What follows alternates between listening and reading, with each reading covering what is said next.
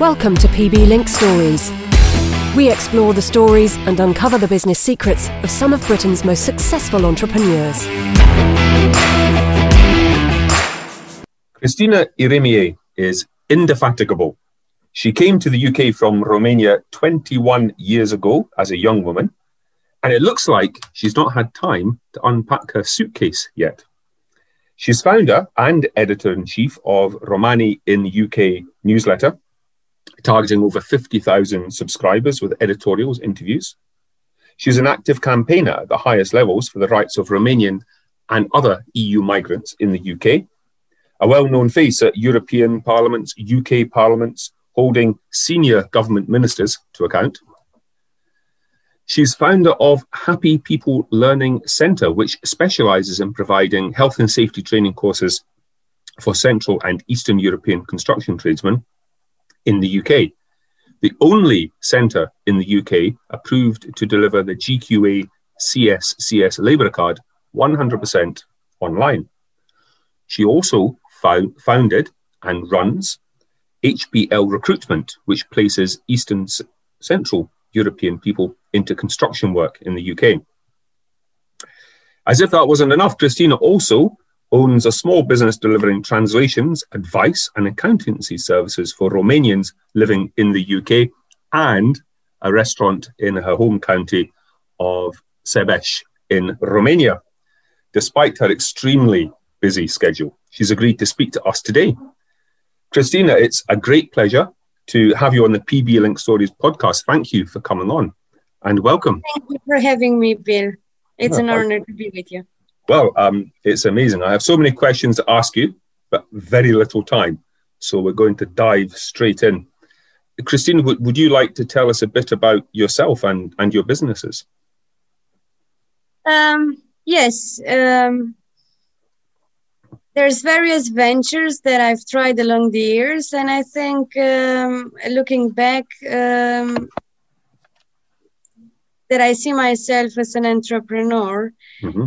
um, and as entrepreneurs um, usually are, you you try a few times until you get to succeed in in a field of activity. Um, it's an honor to have found the right people and the right clients to actually put my creativity and my ideas together and um, make a success of some of them. Mm-hmm. Um, it's been an interesting journey, and I think looking back, I thank the UK very much because it's the country where I came initially to study as a scholar, and it it gave me the opportunities to believe in myself and to start in business a very at a very young age. Yeah. So you arrived in the UK for the first time, I believe, 21 years ago. Um, yes, I was in, 16. 16, 16. I wasn't going to ask Christina. I was just going to say that you were very young. And you, you went to school in Tiverton, Blundell's school. Now, what's interesting for me is 1999 was a good bit before Romania uh, joined the EU, which was 2007, 2008, or 2006. Yes, anyway. 2007.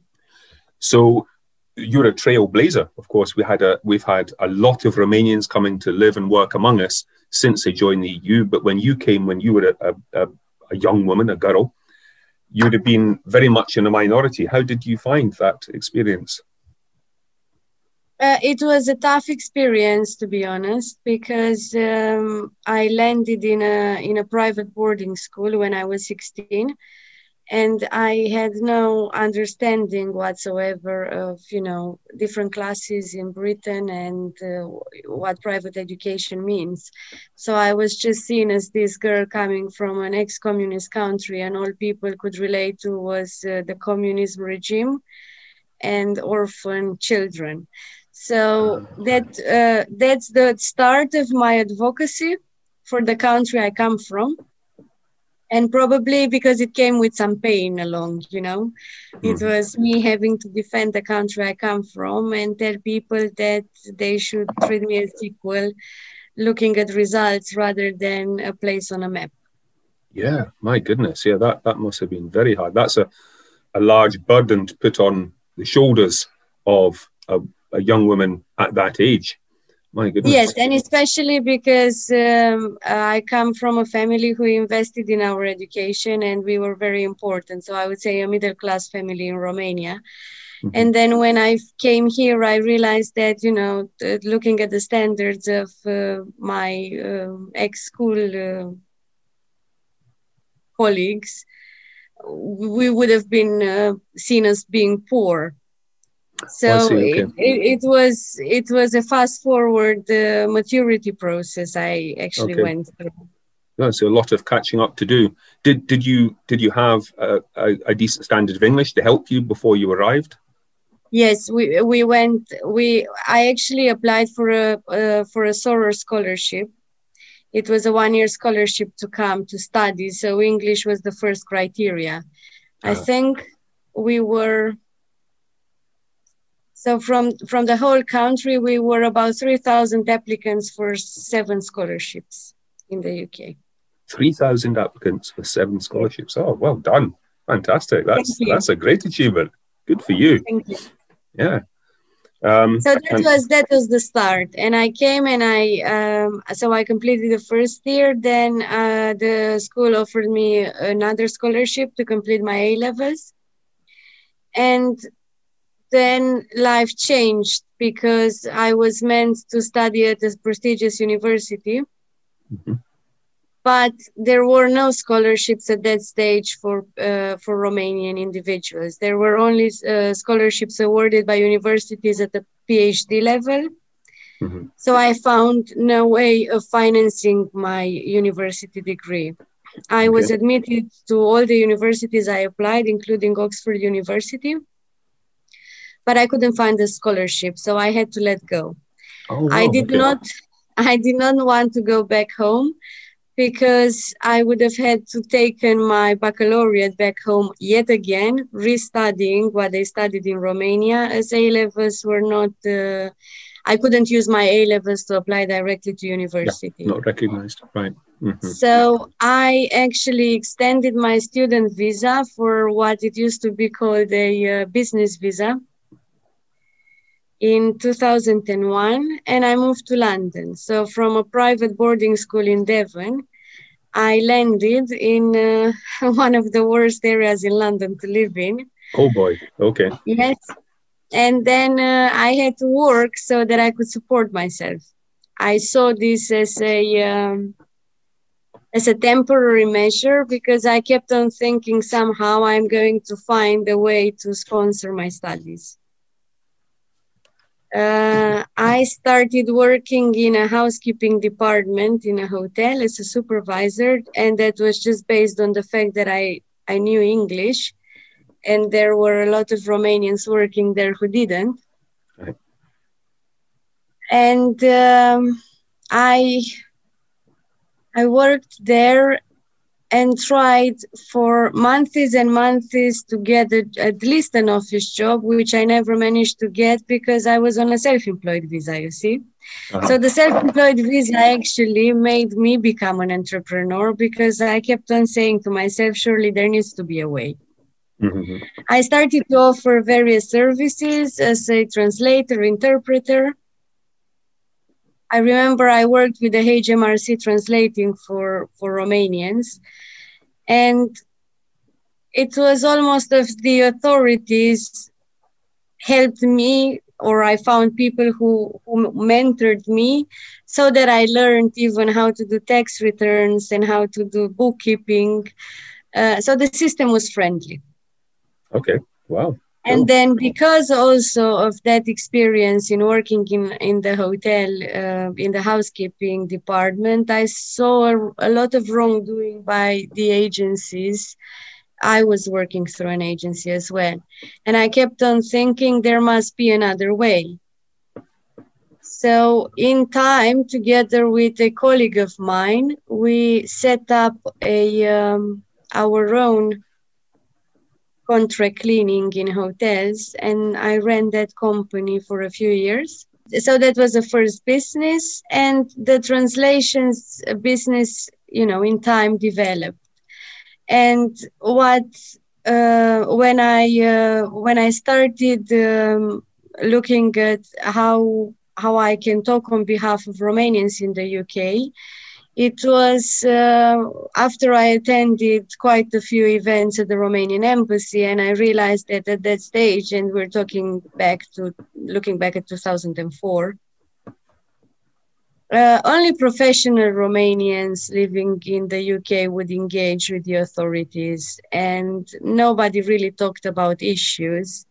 And it was quite difficult to put on the table, you know, issues of and stories of migrants. There used to be a lot of Romanians who would uh, be here without a visa, without a valid visa, so they were undesirable. Yeah. And um, I took it on me really to raise, you know, to raise their voice and to make their voice raised. And um, I think why I had success and the story was heard really was because I did it without having any interest whatsoever. So I just thought that those people need a voice. And um, at least somebody needs to be aware of their issues. Mm-hmm, mm-hmm and it it it, it was at the moment uh, you know the, the fact that what i used to write went to people's hearts. So that's how the the story expanded. Well that's right because then i i've been following a little bit of your campaigning history. And i notice as i mentioned in the introduction there you really now you you started there 2004 in the embassy. You noticed some things were wrong.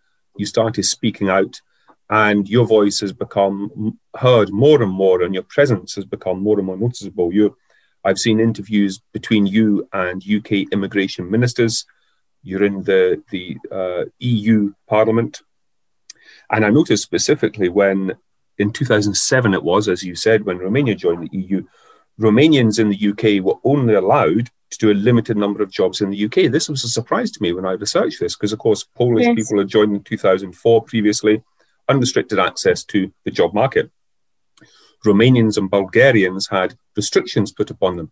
And I suppose that was something to do with um, Nigel Farage and these people who gave these predictions were going to be overrun by millions and millions of people um, from the, the EU accession states. Anyway, you campaigned for Romanians to be given the same rights as other members in the EU. And, and I mean, you're still doing it through Romanian UK you're still campaigning, you're still making the voice of the Romanian community heard. Um, how do you find that? Are, are, you, are you exhausted yet? Because I know campaigning must really take a massive amount of energy to keep coming back from disappointment and trying again.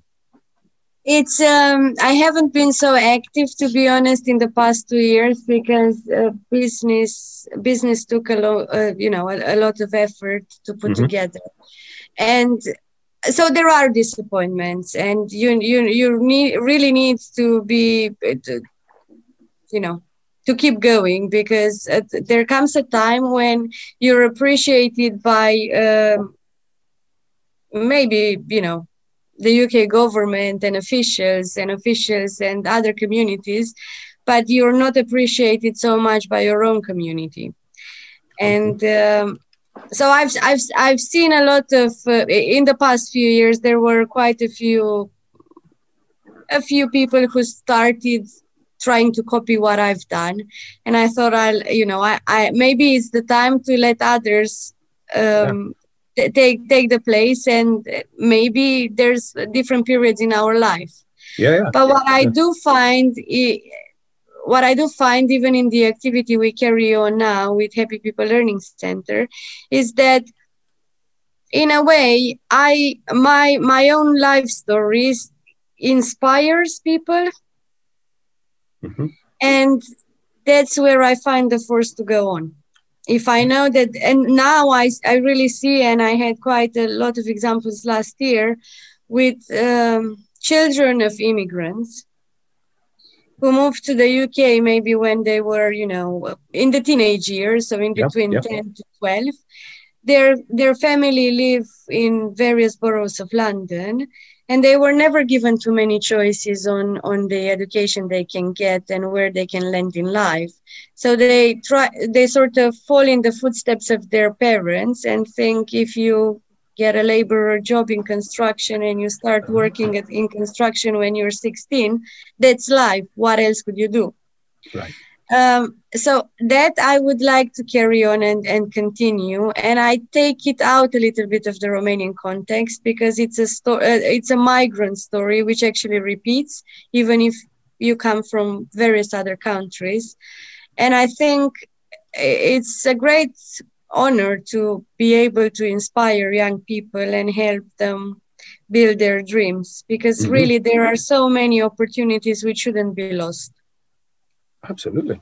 And in fact you've now there's the english saying about walking talking the talk and walking the walk. So you've done a lot of talking about the romanian community but you're actually offering uh, concrete solutions and concrete help through HPL Learning Centre, through uh, Happy yes. People Learning Centre, through HPL recruitment.